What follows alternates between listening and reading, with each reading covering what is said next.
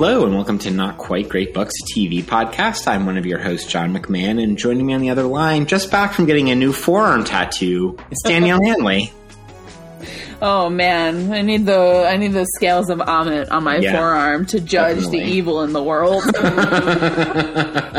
That's all we need from me. I don't know. I think there's going to be a lot of judging of my, me and my character in this episode. It sounds like from the pre-show discussion. So maybe Danielle actually did get a new tattoo and didn't tell me about it. No, Danielle wants a new owl tattoo. Like, where's the MCU owl imagery? Like, give us give us that. I am only. I, I think we've talked about this on air, but I, I'm down for getting an owl tattoo with Yeah. you. I will not get an MCU theme. No, no, no. tattoo. It won't be an. There isn't an owl in the MCU anywhere, so it won't be that. I'm sure there's. I want the somewhere. one that's on my phone that looks like an owl waving. cool. I'm in. Great. Okay, now that we've sorted that out, should we dive into our next uh our next project? That's right. You will. Somehow both Danielle and I agreed that it'd be a good idea to do another MCU show together. Oh, Danielle tried to unagree to this.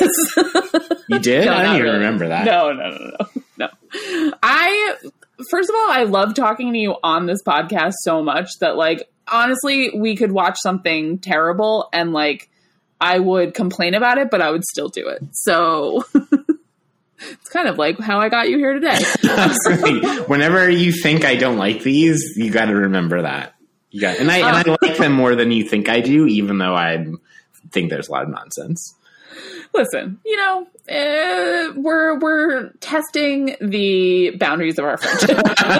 It's an experiment all around. Yeah. Um, I was going to make a joke about our theorist that we're going to the cave with later, but I will pass for now.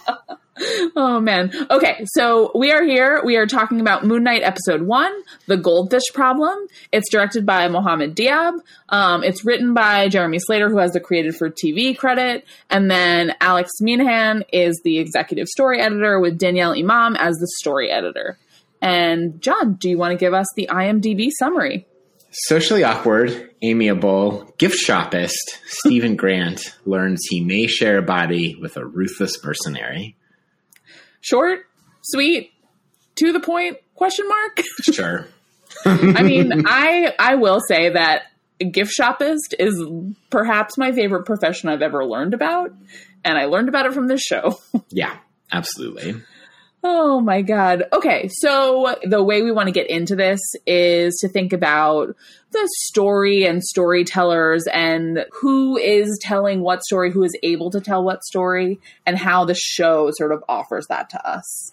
Yeah, I think you're right, Danielle. And I mean, there's even a question in the fundamental device of Oscar Isaac's characters that I would suggest is ultimately a device that's about storytelling as much as it is is about whatever psych- psychological or psychiatric concern mm-hmm. I take it will become more prominent in future episodes.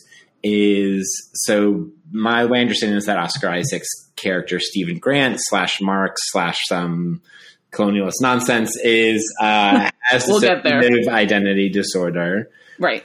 And so thus there's these times at which he is, you know, transported to another time and place for some period of time um, in another character, except sometimes he's conscious of it, sometimes he's not conscious of it. But all this is to say is that uh, it's interesting from a kind of meta perspective of the storytellers themselves. It's like the position in the creation of fiction or something like that Yeah. you have a character that is not only kind of uh, traversing these different times and places, but doing so through a psychological mechanism that questions what is reality, questions Yeah.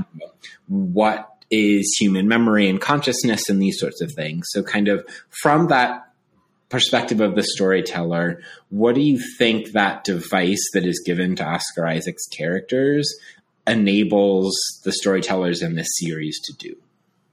Yeah, I like that question a lot because I think like there's a meta version of that question, right? Yes. That like thinking about the the series as a story. But I think in terms of the like the device given to Oscar Isaac's characters to at least in in this episode we meet uh Steven Grant. And we spend most of the episode with him. We sort of like get that I feel like this isn't a, a, huge spoiler. I think it's on the IMDb page that this is also a character that Oscar Isaac plays, but we we get sort of the sense that there is another personality, right? Like there's another person there. Oscar Isaac plays the other personality. I think it allows us to be exposed to the ways in which different people ex- might experience the same like reality differently, right? So like it it questions any sort of objectivity that a reality could have. And we only get snippets of this in this episode where like the where Steven's character blacks out and then like wakes up and like her dead bodies around him or wakes up and is driving a car which seemed quite dangerous.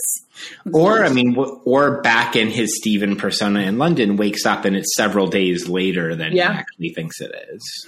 Right, or like part you know in the beginning of the episode, we sort of see him wake up and he's tied himself to the bed. And as the episode goes on, the multiple personalities that we are exposed to allows us to see why he might need to tie himself to the bed, right? Like, and he is sort of diagnosing himself as as having a kind of sleep disorder. Yeah. And so like there's a version of this. As sleepwalking, think, right? He says that yeah. at one point in the episode.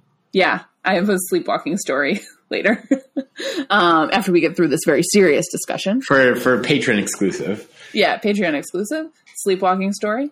The structure of the episode itself, I think, accesses some of these questions as well, even yeah. kind of before we know more about the character of Steven Grant. Because yeah. as a first time viewer through this, the cold open, we do not see the face of the character. Yeah. Right? We see nothing more than like the back or the outline as they like take a shot, crush the glass, put the glass in their sh- like sandals and get up and start walking. And I assumed that that was an Oscar Isaac character from the yeah. very little that I knew going in. So we're kind of wrong footed as an audience member from the beginning, which kind of maybe sets us up or primes us to engage in some of the questioning that you're suggesting.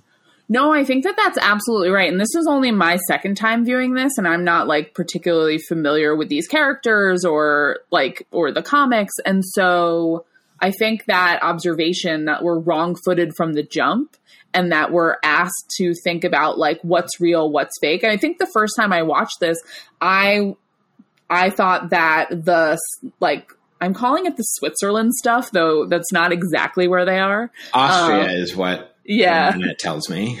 Yeah. I thought that the austria stuff was a dream right? So i like that was it was hard for me to access that this was all of this was happening in real time which i think just speaks to the point of like the question of reality of of the viewpoint how the episode is structured to sort of like maybe confuse us from the beginning as to what is real. And it confuses us at the same time that the device itself makes less opaque the and apparently I'm going to go like full auteur here, even for Do a fucking Marvel show. Like it makes it. less. No, I don't. It makes less opaque. I love it. the role of the author in structuring this universe, right? Because instead of the story progressing linearly with a character who is transparent to themselves, right? The fact that it is, you know, fast forwarding through 45 seconds of like violence in this chase mm-hmm. scene or jumping ahead or forward two days. So it's all roughly part of the same universes, same world, same time, same places, same spaces. But we get to see more openly the thumb on the scales, if you will, of the nice. storyteller or the creators of a show um, themselves. So, really, uh, what I've determined is that this is a show that's entirely about Kevin Feige. I mean, I feel like all of the MCU is always already that. So, and Daniel wonders why I have an aversion. to like double down on the MCU of it all point, is that the making less opaque the the thumb of the auteur, right, or like the presence of the auteur, does also seem to be the MCU like at least the Phase Four version of the MCU's relationship with an auteur, right? Like, yeah, and we even talked about this a little bit at the last Loki episode of Mhm. the season and thinking about kind of Kang and authorship and like, Yeah. creation of the world vis-a-vis free will and determinism and all those sorts of things. So, you know, like as much as I may have my aversions, there's still these kinds of questions that are there to to ponder. Yeah, and I think that question of like, what is reality? Whose story is being told? Who is telling the story Yeah. within the universe of the show? Like, that is going to be something recurring. So I think that it's worth us flagging it it here in the first episode so that we can come back to thinking about like authorship within the universe and maybe at the end of the of the six episode arc we can think about authorship like in terms of the show itself too Perfect. Should we talk a little bit about some of the stuff you enjoyed less than? Uh, Uh, than yes, but one of them is like a, a footnote to the storyteller like Okay. device structure is that you know it's going to surprise none of our couple of listeners that I complained in Loki about there's like no consequences to any violence. Yeah, And now here there is only consequences, but no violence itself, right? So like the guy is left bloodied in the truck in uh, like fast forward of Oscar Isaac's characters, right? Who just takes care of them and commits some act of violence. We don't actually see it. So Mhm. the you know it's like the flip side reverse of the Loki problem.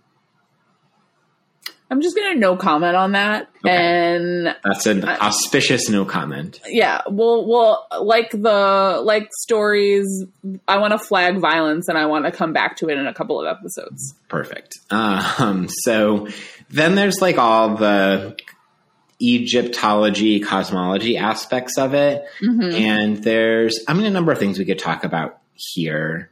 And I know we're going to have a probably sustained discussion about this as we explore the kind of the broader ramifications and political ramifications of it. But just kind of on a basic level, as somebody who knows about the MCU, but I think was not particularly familiar with the Moon Knight comics before this show, what was the import of turning to Egyptian cosmology as the kind of framing structure of an MCU show for you? I feel like that's such a fraught question because Well, do we want to do the fraught stuff first and then we can be like, and then just on a pure story, as quote unquote pure storytelling level, explore it? maybe let me give you like my relationship with Egyptology and then we can sort of like get darker and more frustrated after this after this happy note.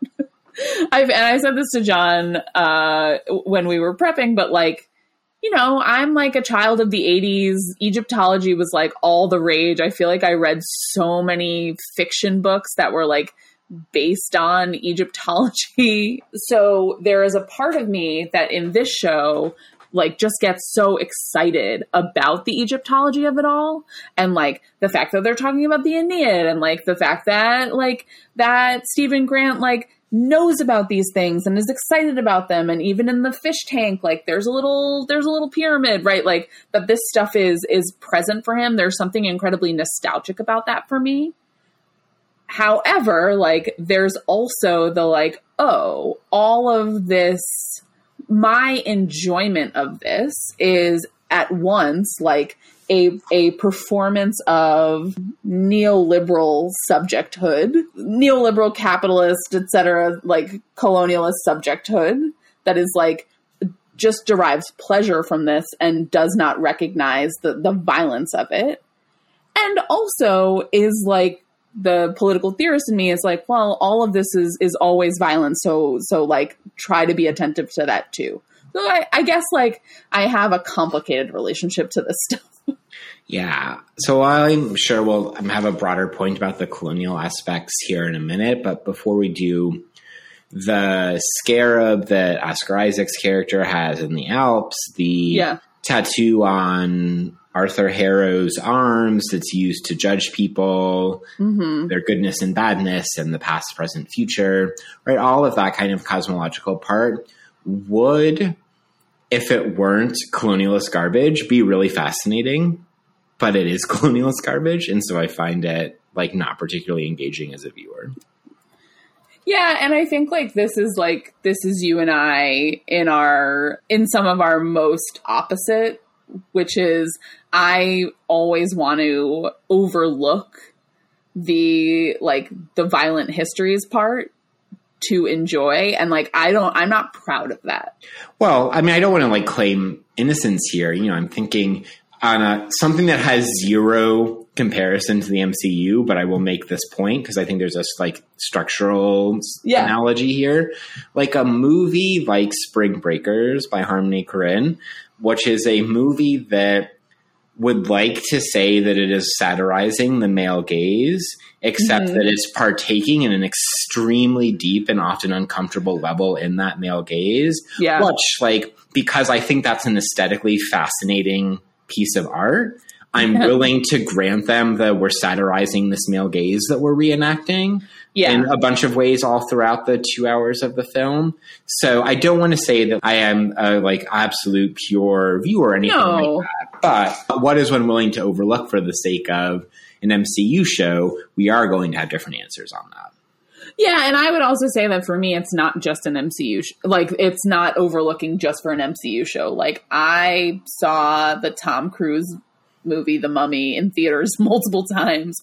Not because it was a good movie, but because I'm like, ooh, Egypt stuff, you know? And so I think, like, that's the, there, like, there is a certain level of consumerism that I like am willingly engaging in and cognizantly engaging in that like like does not square with some of my other like general political commitments. This show throws that throws that relationship into relief for me uh, a little bit.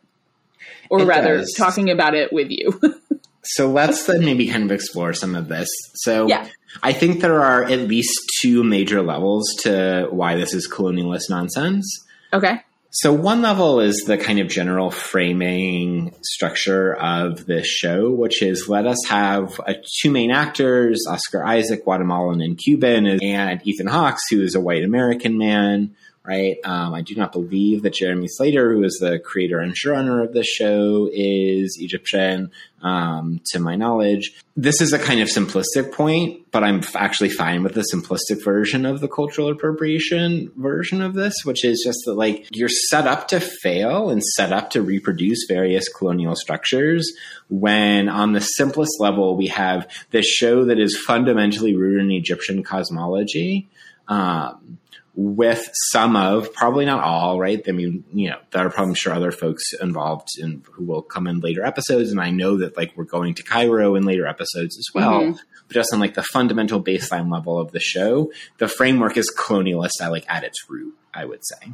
one, I agree with that. Two, Oscar Isaac made a really great joke, which is the reason I know he's Guatemalan and Cuban. In his SNL monologue a couple of months ago, he was like, I'm Guatemalan and Cuban, and like the audience cheers. And he goes, as casting directors like to say, ethnically ambiguous, which, Which they're like, trading on in this show. so I, I, I this is I'm going to say a couple of things that are not meant to undercut or delegitimize the points that you made, but simply complicate them. Sure. One, Steven Grant, Mark Spector in the comics are not supposed to be Egyptian. They're Jewish and from Chicago, which is like we will you'll, we'll find this out later, but like that is the version of him. So Oscar Isaac is not supposed to be Egyptian. That mm-hmm. doesn't again, it doesn't undercut the point you're making. However, like the character is not supposed to be Egyptian. Yeah. One. And Mohamed Diab, who is, you know, he is like the director of this mm-hmm. is an Egyptian like screenwriter and director. So like Right. which I think raises some of the same questions that we talked about a little bit in Loki, which especially around the, the question of sexuality in Loki, which is like, okay, so we like the representation on screen is actually like doing something by many analyses problematic. However, like in the director's chair or in the writer's chair, we we get some of like some of the representation that perhaps we are we are like wanting to mirror on screen. I don't think that that it's solved. I think the problems you lay out are like very real and are not solved by like having one person or two people who like you know who ethnically match up with like what we wish we were seeing on screen like that doesn't take away from the fact that like the problem here is a problem of like colonialism and the way in which it's baked into the structure of the show. And i think we could even argue that like having an egyptian director while still sort of falling victim to so many of these of these power dynamics in fact enhances the expression of that very problem. Right? Mhm. but i raise these points just to, to complicate it, it's not as simple as like these are not Egyptian actors and it, and the show is trading in Egyptology, but but that the the legacies of of like colonialism and imperialism that the show is raising and at least at this point not questioning that goes like quite deep in terms of the production. I think we're in agreement on this that the solution is not to simply have actors who ethnically match the kinds of identities that like maybe would make more sense but it is like what would what would a show look like that actually takes seriously the the problems and and questions and the violence of colonialism right? That's, like that's a much smarter version of that of my point. So I mm-hmm. appreciate like the your reformulation of that because I think that's a more meaningful way to think about it, and that I think speaks to the other like more specific colonialist problem Yeah. I had with this episode, which is like they take this framework that I would argue is fundamentally colonial, mm-hmm. and they then tell the story from within that framework through a ethnically ambiguous, to use Oscar Isaac's joke of himself um, from SML uh, from SNL character to work in the equivalent in the show of like the British Museum or whatever. Yeah. So you're literally setting the show. One of its main settings is one of the most vibrant expressions of colonialist epistemology and colonialist uh, ways of engaging with the places that are colonized is let us steal all of these cultural artifacts and then bring them to the home quote unquote country for the display of how great we are and how knowledgeable we are and how capacious and worldly and global we are. And so, like, obviously, we, you know, I don't need to rehearse a full like critique of, you know, Europeans and Americans like stealing shit from all around the Yeah. world and then displaying in museums, but that's that's like a fundamental aspect of this show. And it's to your point, to your smarter point than I've made about the show then could engage with this at all yeah is that not only are like they not engaging with it, they're not engaging with it when the MCU has at times been willing to engage with this at least once in the past. I mean, granted, I don't know a lot of MCU, but like Killmonger's character in Black Panther goes to the museum and takes back what is Yeah. rightfully like Wakanda's, right? These artifacts. And Yeah. that's before the show narratively turns against Killmonger in a kind of fucked up way. There, that was there in the past. Yeah. Like, that's available. That thought is available to them. And instead of doing that, it's like, let's make some jokes around the British Museum and Oscar Isaac can like ed- educate this child about the Egyptian gods. And like, isn't it cool that there's this wonderful exhibit of all this Egypt stuff that uh, British colonialists, colonialists stole a long time ago? So again, like I I I agree with all that. I want to complicate the point though. Is it possible that like and sort of granted we need a a capacious generous view of the show that maybe we're not always interested in offering um, or interested in viewing the show through. Is it possible that there is a little bit of it's it doesn't go as far as the Killmonger point, which is a really good point. But Oscar but Oscar Isaacs as Steven Grant being like, uh, the poster's wrong. Like, we got this wrong. All the marketing materials are wrong. Like, I think it's possible to read that as a little bit of like, see how fucked like th- there's something fucked up about this too. It's again, it doesn't go as far, but I do think like I mean, it's that's possible- played for laughs more than it's played to make a point, which is not to, which is not exclusive of the read you're giving it, but like I heard that line and like that's to me meant as a moment of humor in this mostly darker show, rather than to demonstrate something interesting about colonialism. I think it's possible to read it as a both and. I again, like sure, we sure, have sure. to be generous about it, and we're not always wanting to be generous. but one of the one of the us we or you, like you, you can just say you in that sentence. no, but I, I suspect that we have listeners listener who like agrees with you and like who is pro I, i'm sure that there are plenty of people who are frustrated by not only the blatant display of colonialism, but something that you had said earlier, the like doubling down of it in in like setting this in a museum and in seemingly being unaware of flag waving structure of of colonialism and the way in which museums fit into that, right? Like the the unawareness or the like mm, intentional like unawareness, whatever it is. Like i'm sure that there are people who are equally as frustrated. Mo- I, I, suspect most people who are engaging the show otherwise are frustrated. There are plenty of people that are frustrated by the show. I don't think that that many of them are are thinking about it through the lens of colonialism which is what we bring to the what we bring to the discourse absolutely however i want to there will be times where I'm going to offer some some like defenses of the show. I did it for Loki. I'm sure I'll do it for for this. Here, I just want to offer that like perhaps there like there is an opening to something more complicated. I think like there can be that opening, and we can still be frustrated that it didn't go this the same distance as the scene from Black Panther with Killmonger, but like that it was there and that something was there and like it might have been played for laughs but also like it also might have been a li- it might have been coming from the writers room where people were like it is ridiculous the like amount of traction that the british empire gets off of egypt and they're always consistently like putting up posters with the wrong information on it. Like they, you know, they stole all our shit and they can't even get it right. Right? Like that's also there. Mm-hmm. That's there. I'd be more willing to take that more to heart if it didn't exist along in the same episode when Ethan Hawke's character Harrow is like, well, if Ammit hadn't been like, you know, uh, hidden by the other gods or whatever, she would have stopped Hitler, Pol Pot, the Armenian genocide, and Nero. Like, get the fuck out of here! Like, come on. so your favorite line in the episode is what you're telling yeah, me. Yeah, my favorite line. That that that and let's for no fucking reason have Maya Angelou and Nelson Mandela and Malala Yousaf like not even full sentence sound clips are on the exact same level to me.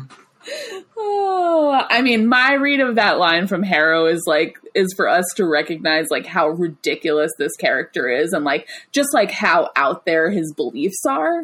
Um, which I think at least serves more of a purpose than the Maya Angelou like Nelson Mandela soundbite nonsense. But like I, you know, I I see I see where you're coming from. I see the frustration. Yeah, so there's a lot. Any, anything else? Any other colonialist nonsense you want to put on the table? I'm, I'm, sure we have. We've got plenty of time over the next five weeks. I think. Oh my I'm god! Good. Honestly, the Egyptology stuff has not even started. like like strap in my friend. But like Strap but here's the thing like the representations of the gods that are the egyptian gods that are goddesses and deities that are present in the show are mm-hmm. really cool looking and like fine. Yeah. like i'm willing to partake in that colonialist desire to see that which is exotic represented Yeah. quite literally represented to me in this way. So i don't want to claim that like i have any moral purity here either Yeah, and I think like it will be interesting for us to return to the question of like Egyptology vis-a-vis colonialism, like as the show goes on, because like believe me, it does not get it, there's not less of it. There's not less Egypt of it all. And there's not less like Egyptology artifacts like figures uh, and representations of gods and goddesses and mythology. Like there's not less of that. But like I think we'll be able to come back to to thinking about like you know its relationship to colonialism, its relationship to the plot of the and the arc of the story and like where those things intersect. fair enough But I'm, you know, I'm just ready for you to be mad about it all season. I'm sure that's that's why we have the huge audience numbers that we do. Is that I just Oh. complain about all these shows. Listen, somebody needs to complain about them. Most people are out. Most people are out here on Front Street like me. Like we love this. We love. Give us more of it. You're like everybody. Let's relax with the. Yeah, I'm like, don't Loki should have just ended the MCU. Like you know, and it's over. Like, or I'm like Danielle informed me, you know, that as colonialist as this show is, it is less colonialist than the comics on which it is drawing yeah. from. The and, that, are- and like to me, the answer to that is just don't do the show.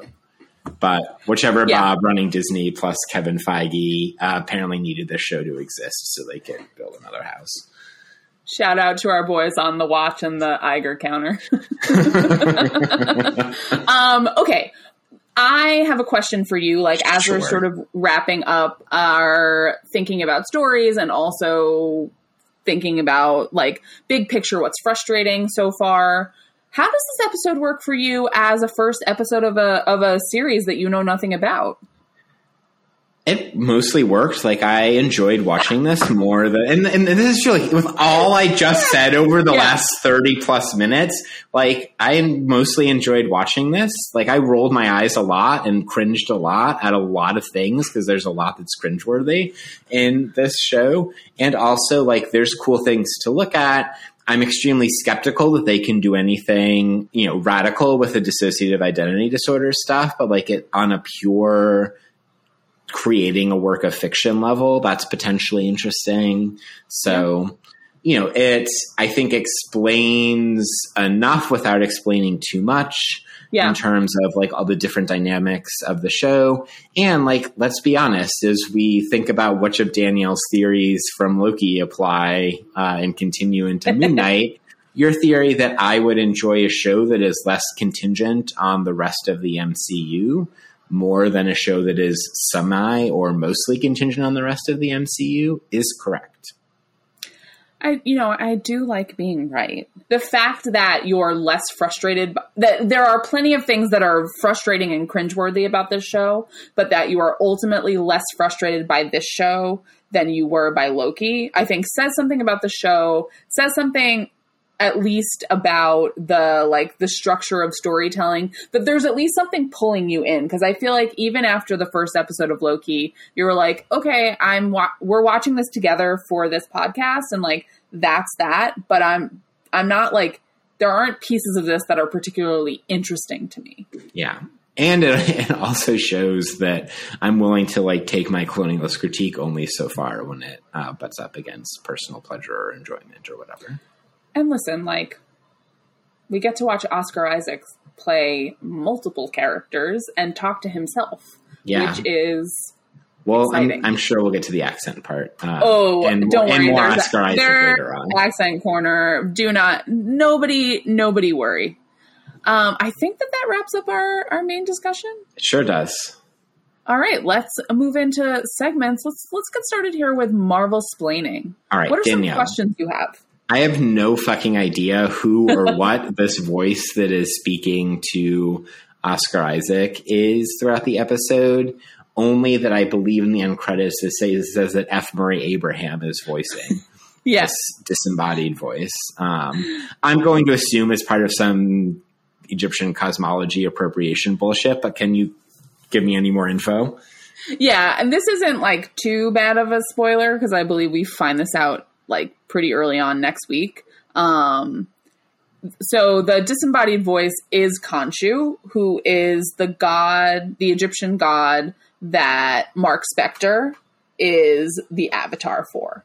We hear uh, Khonshu, F. Murray Abraham of world fame, you know.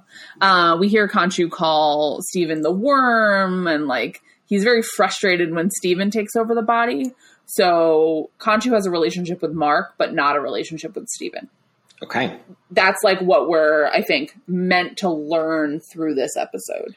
All and right. we'll get more of it as the show goes on. From one disembodied voice to the other, who is yeah. Layla? Like, Layla is somebody who presumably knows Mark but doesn't know Steven. And am I supposed to understand anything more than that at this point in Moon? At this point, you're not supposed to understand much more than that. I think it's clear from like that long list of calls that Layla is important to mm-hmm. Mark. Um, but it's not supposed to be clear right now, like who Layla is. Um, and the other thing we learn is that St- she doesn't know, like she doesn't know Steven. Steven doesn't know her, right? So if these two inhabit the same body, she only has a relationship with one of them.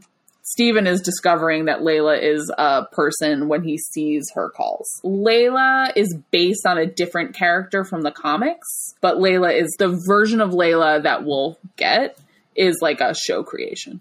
Okay. It's an MCU creation. Fair enough. Other any other other questions?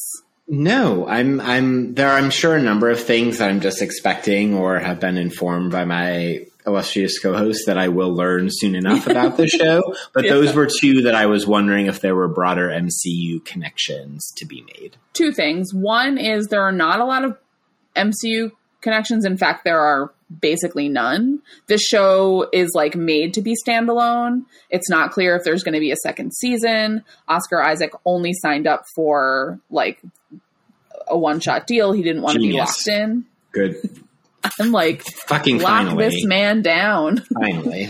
Um, so one Spent and two enough is- time Star Wars. Well, I, actually, that's like that's basically exactly what it is. He doesn't want to be locked into another franchise um, in the same way that he was locked into Star Wars, which which I think makes sense. The MCU also like Marvel has also been restructuring their contracts, so they're no longer locking people in for like ten films the way it, it worked with like Robert Downey Jr. or Chris Evans, and it seems like they are doing a little bit more piecemeal. So, but Oscar Isaac, like he was not interested in a in a longer term thing. Okay. The other thing is that like I don't have a ton of background knowledge on Moon Knight. So like I have a little bit more than you because I've watched the show once over already, but like I was learning all this as I watched the show and listened to our buds over on the Ringerverse, um, mostly Joe and Mal, but also the Midnight Our Boys. our aspirational buds for the our record. aspirational buds, yeah. But you know, listen, if they ever need someone to come on and talk about political, Political theory, theory. I mean, they clearly were the we are like, give us that Spotify cash. Talk about colonialism. Yeah, here, can I have some Daniel Ek money? So I was thinking that for this round of our MCU deep dive, we could do something a little different in the Easter egg hunt. perfect. So instead of me telling you, giving you a choice of a bunch of things and you guessing which is the Easter egg, I thought something fun that we could do is you could just guess things that you either think are Easter eggs or want to be Easter eggs. Um, and I'll tell you if you're right. That's a great idea for a segment in general. I don't want anything to be an Easter egg, so that's a like null part of No, the game. no aspirational Easter eggs for you. No aspirational Easter eggs. Okay, fair. What things do you think could be Easter eggs? Okay, I'm gonna. There's a bit that I could do in literally every episode, but that would get very tired very quickly. So let me just get it out of the way first, and then actually Okay. play the game that we're trying to play. All right. Go so the yeah. the bit the bit is something like, oh, is the Austrian town where I don't know Thor and Tony Stark had bad banter and then killed a bunch of people, or did the fish have a party with the Ant Man, or did Groot and the fucking raccoon creature like blast Bob Dylan from their stereo in their spaceship? I think they have a spaceship, right? So like the bit is along those lines. Um, Honestly, I'm impressed that you knew that Groot and Rocket had a spaceship. I like feel like that is beyond what I thought you knew. I was going to call it Rocky Raccoon, but I think that's a different. Uh, I think that's a different thing. But I wasn't that far off, apparently. No. Okay, so then let me uh, actually engage the uh, engage the Easter egg hunt. Number one, the statue that Oscar Isaac's character talks to. Is that an Easter egg? Sort of. Oh, Um yeah, almost. It I mean, I think like let's use a longer definition of of Easter egg. And so I'm going to say yes, you got that one. So you're winning that Easter egg hunt. Um, oh, I didn't realize. I don't think this is a scorekeeping. Oh, Easter I egg. know, but I but I feel excited when you like gain knowledge about the MCU. I know you don't feel excited about it, but I feel Oh, excited about don't it. worry. You're gonna. I'm gonna be so mad at myself in about 45 seconds, and you're gonna be so thrilled that this thought popped into my head. So brace yourself. So the statue, the the guy who's the human statue, um, it himself is not an Easter egg, but I think he resembles a character from the comics who is like a homeless man who like h- lives on the streets of, of New York and like helps Mark Spector a lot. Yeah, mostly an Easter egg. I'll take it. I'm gonna count that one as as a win. Okay, what's your next? Is there like a Marvel uh, property, quote unquote, where there like actually is a vegan or vegetarian who gets taken to a carniv- carnivorous restaurant? Like Oscar Isaac unknowingly makes a date with Dylan, is the character I learned from IMDb, um, played by Saffron Hocking, and then no shows it for two days later. No, but I feel like we're we're moving in that direction. Okay, I'm I'm assuming that like that's a, that was a bad joke referencing some other MCU thing. Um, and then here's the one that I hate myself for thinking. Um, Okay. and I also hate the show for making me think. is the Ennead? Am I pronouncing that? yeah, yeah. Are we supposed to like make the leap from like the gods of Egypt are assembling like the Avengers assemble and like this the super group of the Ennead is like the super group of the Avengers? Because if so, I might have to never watch an episode of this ever again. No, I don't. I, think- I, I hate myself for being so Marvel pilled, and I'm going to actually blame you for this. That I had that I had that thought cross my brain. Um, so there we are. no, I feel like if anything, the Avengers as an assemblage is like drawing from various mythologies in which like teams of gods or gods and demigods, etc cetera, et cetera, like are dealing with things. So it like, no, I don't think we're supposed to make that jump. I think like if a jump like that is in there anywhere, it it's supposed it like implicitly goes the other way. Okay. How do you feel about me having that thought enter my brain in I feel like I've done some good work here. All right. I have I have no more guesses for the Easter egg hunt. I think that you've done a very nice job. I feel like this is a good version of the Easter egg hunt for a show where we both know very little about Fair enough. the the universe of it. yeah. All right, let's get into glass. All right. So you a little bit referenced this above Danielle, but how do you see? So we have two kind of like famous, well established, like mm-hmm. highly like high reputation actors, and Oscar Yeah. Isaac and Ethan Hawke in this show. Do you think? And you mentioned a little bit with the kind of Oscar Isaac saying I'm only doing this for one season, but do you think there's anything notable about like these prestige actors in this particular MCU show that's worth commenting about?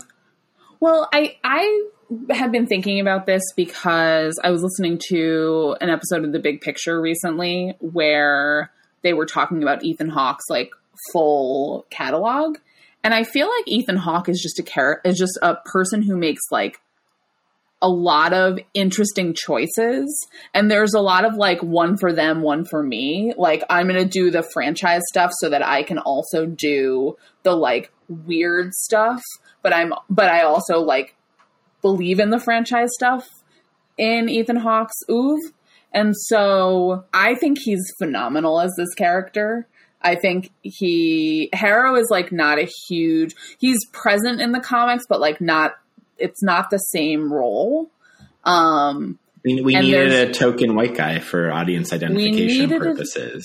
well we needed a token white guy to like lead the Egyptian cult, right? Like I think it's like it's it's the the sinisterness of that that we needed. We needed a token white guy with like stringy hair walking on glass. like and Ethan Hawke like plays a weird cult leader like the best of them. Um, but I think like something something to me that's notable is that actually Oscar Isaac convinced Ethan Hawke to do it.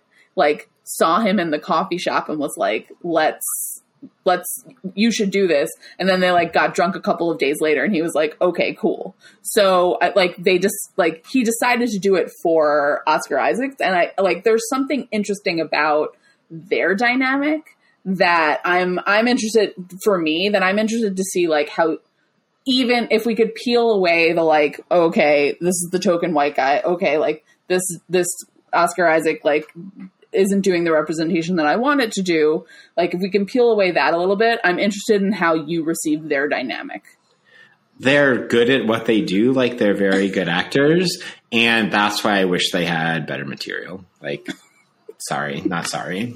Love, you're never sorry. um, that's true. Um, right. No, I'm willing to apologize for most things, but only if I'm No, no. genuinely, genuinely feeling remorse, and I feel no remorse about. No, uh, I, I don't expect this. you to feel any. Remorse. I mean, like if that. if this is an is an inevitability that one has to accept, then I would want them to be like, cool, six episodes, a couple months, then I'm fucking done. so at least Oscar Yeah. Isaac made that happen, I suppose. They're inching closer to the John curve of MCU enjoyment. no, no, they're they're not because the curve is like we dissolve into a black hole and it all goes away forever. So thanks Oh to thanks to Loki and thanks to Sylvie. Sylvie plunged us into the, the MCU in its entirety into the black hole of nothingness Oh and saved the world that way. Here's the thing I am not interested in horror movies. So there's like a ton of Ethan Hawke stuff that I haven't seen because he's like been in all these horror movies in the last, like, he was in The Purge and like, he's been in, uh, recently in The Black Phone. Like, I'm not interested in any of that, but I am very interested in him as an actor. I feel like he's someone who I've been watching like since I knew what movies were. And so I like an actor I like in an MCU property makes me really excited. I know it doesn't make you as excited, but this is two actors I really like that I'm like, all right, like let's just let's do it. Let's fire this up. Yeah.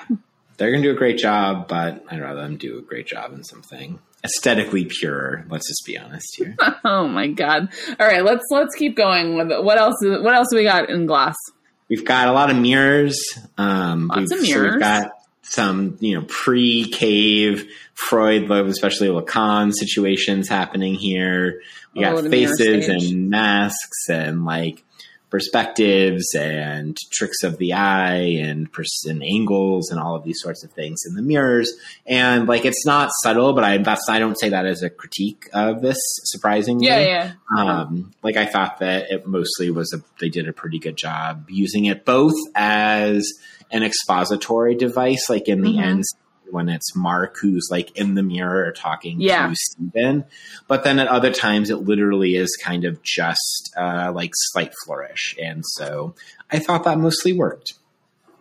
Yeah, Look at me, I, I'm so generous, Danielle. I keep telling you this, and you refuse to believe me. please stop saying that. it's offensive to my people. the people who like the MCU. The use of mirrors is, is not subtle, but like I don't think anything in the MCU is like particularly subtle. Sometimes Easter eggs are subtle. Like that's I think the only thing that Mm, by a little- definition they can't be subtle. Oh, sorry. No, but like sometimes you get like a blurry number in the back, and that's actually an Easter egg to a comics issue. Yeah, like that's not subtle. That's Okay. something else. oh, Jesus, it's like a really rough crowd. um i yeah so i don't think that the mirrors are subtle but i think that they i agree with you they're like they're well used i particularly like it when it's when mark is getting ready for or rather when Steven is getting ready for his date and he's like you look you like i forget what he says something like you look like a wanker or you look like a knob that's what Mhm. it is Mhm. my second favorite british like ism in the final scene, right in the bathroom at the museum, they're not the first piece of like filmed artwork to have ever done the let's get into a bathroom with multiple mirrors on both sides, and so we get to see kind of an infinite number of mirrors. But that's Yeah. also not a knock. Like that's a like interesting thing to do in the right circumstance, and it's done at the right moment in this episode as the Steven character is realizing that there's a hell of a lot more going on than he ever realized.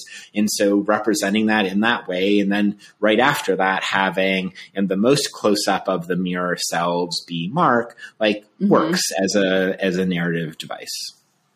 Yeah, I mean, let's just stop. I'm going to take that compliment for the show and like let's just move on to the next thing. I have another compliment for the show. Oh the costume, the costumes in this are pretty good. I think, like, Yeah. and certainly the I guess Moon Knight costume at the very end of the episode that's revealed is like pretty badass, um, and pretty punk. And but even the like way that they have dressed Oscar Isaac's character throughout, like it's not Yeah. like the clothes are cool, but it's like effective costuming for the character that they are creating. Um, like I could picture somebody in that role at that museum, like in that Clonius mechanism, dressing that way.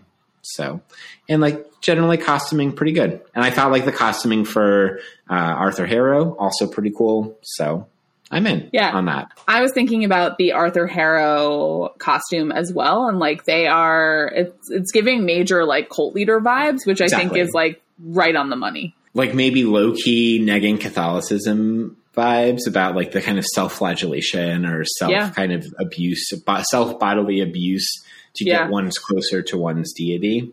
Yeah, And you suggested that we're to take uh, Harrow less seriously than I think the show has suggested we're Yeah. taking Harrow. So, like I misread that, um, and with your reading of it, like that's even more reason to think about his costuming as cult leader. I believe. yeah, yeah, yeah, yeah. I'm uh, yeah, I'm into the cult leader vibes of of Harrow. I would not follow him, but I'm into the vibes. I think both of us could just successfully insulate ourselves from cults. Except that we both ended up in academia. Okay, moving on. What's next on Gloss? I would Um, like I, I that was not actually planned. That came to me in the moment. And so What's next on Gloss is Accent Corner.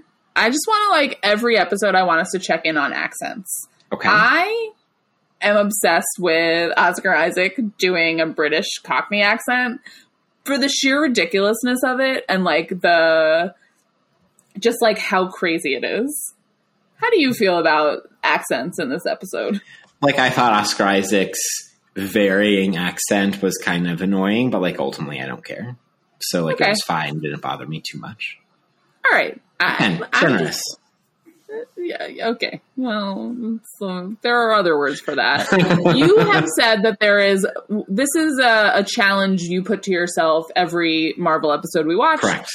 The one good joke challenge. So, Yes. what's the one good joke in this episode? the one good joke, and I have to give props to my colleague Danielle for reminding me because my I was gonna I was gonna like be like, oh Danielle, there's one good joke. I'm not gonna tell you what it is though. I want to see you know what you think I'm gonna say in the moment. And my my bit was gonna be that there were in fact no good jokes, but there's one good joke, and that is the security guard towards the end watching the otter videos on the iPad I as love it. opposed to like doing whatever security guards do. I love it so much. I I love that he's he's like they're so good. They're so I love these otter videos. I have two friends that have otter tattoos, and their otters are like on each of on the legs, and the the otters are like if they're next to each other, they're holding hands. Oh my god, that's adorable. We could get owls holding hands. Great, I'm into that. Um, I will say, other than the otter video joke, the humor in this is really fucking bad. Um, it's like so schlocky, and there's like it's just not good. But like, what else do you think is supposed to be funny? The That's character, what I'm wondering. the character of Donna is supposed to be funny. The like vague BDSM reference to the like ankle restraint is supposed to be funny. Still, you know, the situation where Oscar Isaac is at the restaurant where he shows up two days late for his supposed date is supposed to be funny. There's just like a lot of things where like there are supposed to be bantery or witty things that are happening and they're just not. Okay, I right. So I think like The, fi- the pet to be- store, the fish, the pet store, like that's a scene that's supposed to be a humorous scene. No, I, I think the other ones I'm like on board with. Those are supposed to be like they're like witty, enjoyable, and like they're not hitting for you, and that's fine. The fish scene is not supposed to be funny. That's the like the fish scene is how he figures out that like something is up. There's there's That's- supposed there are supposed to be laugh lines in that scene.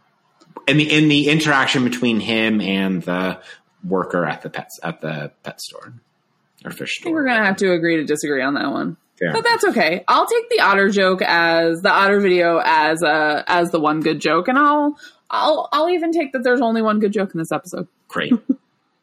Uh, John, who's our minor character of the week? So she got a name drop a couple of minutes ago, it's the character of Donna, who is Oscar Isaac's boss at the museum, Ugh. played by Lucy Thackeray. And I actually think we're in agreement here that this Yeah. is like not the fault of Lucy Thackeray as an actor, No. but like just the most stereotypical, like bitchy character. Like not a word I would particularly want to use, but like that is the Terrible. way she is written. And not in like a bosses are terrible and like sees the means of production way, just No. in like a extremely tropey way.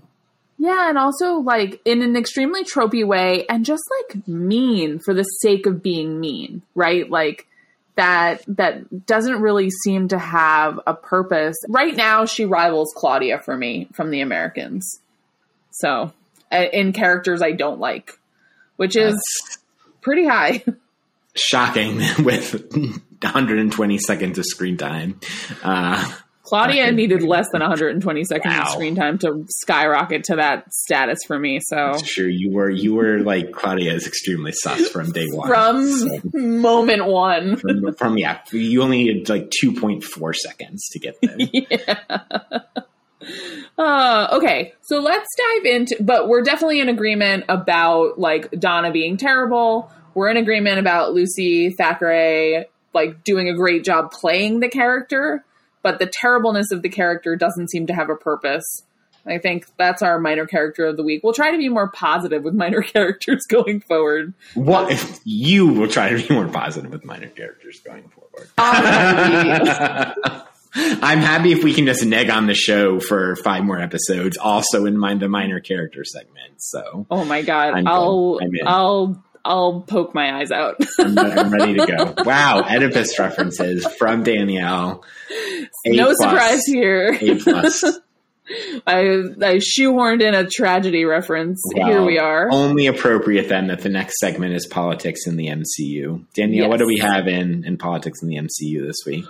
So I think in politics in the MCU this week we have this idea of I believe that Khonshu says this to Steven. Yes. Um, he commands Steven to surrender the body. And you had some thoughts about what this maybe connects to.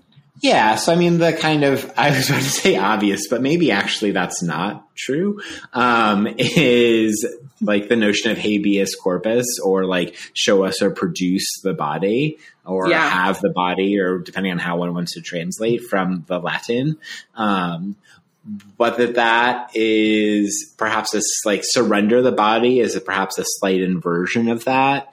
And, you know, not that I think this is like on the show's mind necessarily, but the linguistic political structure of it just so reminded me of the idea of habeas corpus that, Yeah. that I thought it was worth worth noting in this segment. Yeah, it's interesting because I think I would have read that line perhaps in the opposite direction, which is like in, instead of like show us or or produce the body more in the like surrender the body as linking us to control Yeah, a little Mhm, bit more exactly. and read right but i think like they work in tandem right like the Yeah, because who has control? And this is, I mean, made explicit in that final Right. scene in the bathroom. Like, who is in control is about what psyche is inhabiting the body and like Yeah. producing it for the events in the plot or producing it for the audience. Yeah, and it gets us back to the point we started this entire discussion with around storytelling, right? Like who is inhabiting the body? Who's who is telling the story? Whose reality are we living in? Are we living in the reality of of Steven the gift gift shopist who just like knows a ton about Egypt for whatever reason? Colonialist Um, reasons. What? Colonialist reasons. colonialist reasons. Uh, I was going to say nebulous reasons, but same, same. Um, or are, is it is it the body of of Mark Spector, the uh, assassin, more violent, like the one who is in co- in contact with this Egyptian deity, like whose story is it? Whose body is it? Right, like that that those all ripple out from give over the body. Yeah. And thus for Danielle and I, like given stuff we've written or our writing, this then takes us to like a very important book, I think, for shaping both of our thinking, and that is the book Habeas Viscus, or like the Yeah. notion of show us or produce the flesh by Exactly. Alexander Weheliye, which is a book about Sylvia Wynter and um so, one, three, two, which is a book about Sylvia Wynter and uh, Hortense Spillers, in which he's thinking about racializing assemblages and flesh, Yep. and how flesh is something that's both captured by racializing assemblages, but might also break beyond it, and has been, like I said, relevant for I think both Danielle and I in different ways. Yeah, and I think like in thinking habeas corpus alongside habeas viscus, right? Which like habeas viscus is thinking alongside habeas corpus, um, is thinking the question of the body alongside the question of the flesh, right? And like what are those things in relation to one another? What kind of like authority or agency is is imbued within each of those. And I think, again, a generous read like that, those open up to different kinds of stories, to different kinds of storytellers, to different uh, kinds of power or like, yeah, different kinds of power imbued with telling one's telling a story. Perfect. That's Love it. You you got a lot more out of that. I was just like, hey, I know those words. It was like a point and like say the line meme. Um, and you actually took it somewhere. So thank you. Uh, I don't think that we could have gotten there without you, but you know that's uh that's where I'm at. John, take us into the cave. It's a little bit of a surprise that it's taken us this long to make this happen. Honestly, um, considering the tattoo on my right arm. But the um, guest uh, in the cave this week is a is a two for one. Or that's right, it's Gilles Deleuze and Felix Guattari, authors of the Capitalism and Schizophrenia uh, two part series. So uh, I think here we're thinking more specifically about an early chapter. Mm, chapter is the wrong word. An early plateau, excuse me, in A Thousand Plateaus. Uh, the second part of Capitalism and Schizophrenia by Deleuze and Guattari. And so instead of trying to explain Deleuze and Guattari, Danielle, I think I'm going to give the like one sentence setup for this chapter and then read a couple passages from the from the chapter because I'm so generous with this show that I'm willing to like come in early to my office and like leaf through some pages of Deleuze and Guattari just for the sake of Moon Knight. I'm going to say two things, and then I'm going to just like cede the floor to you. Which is one,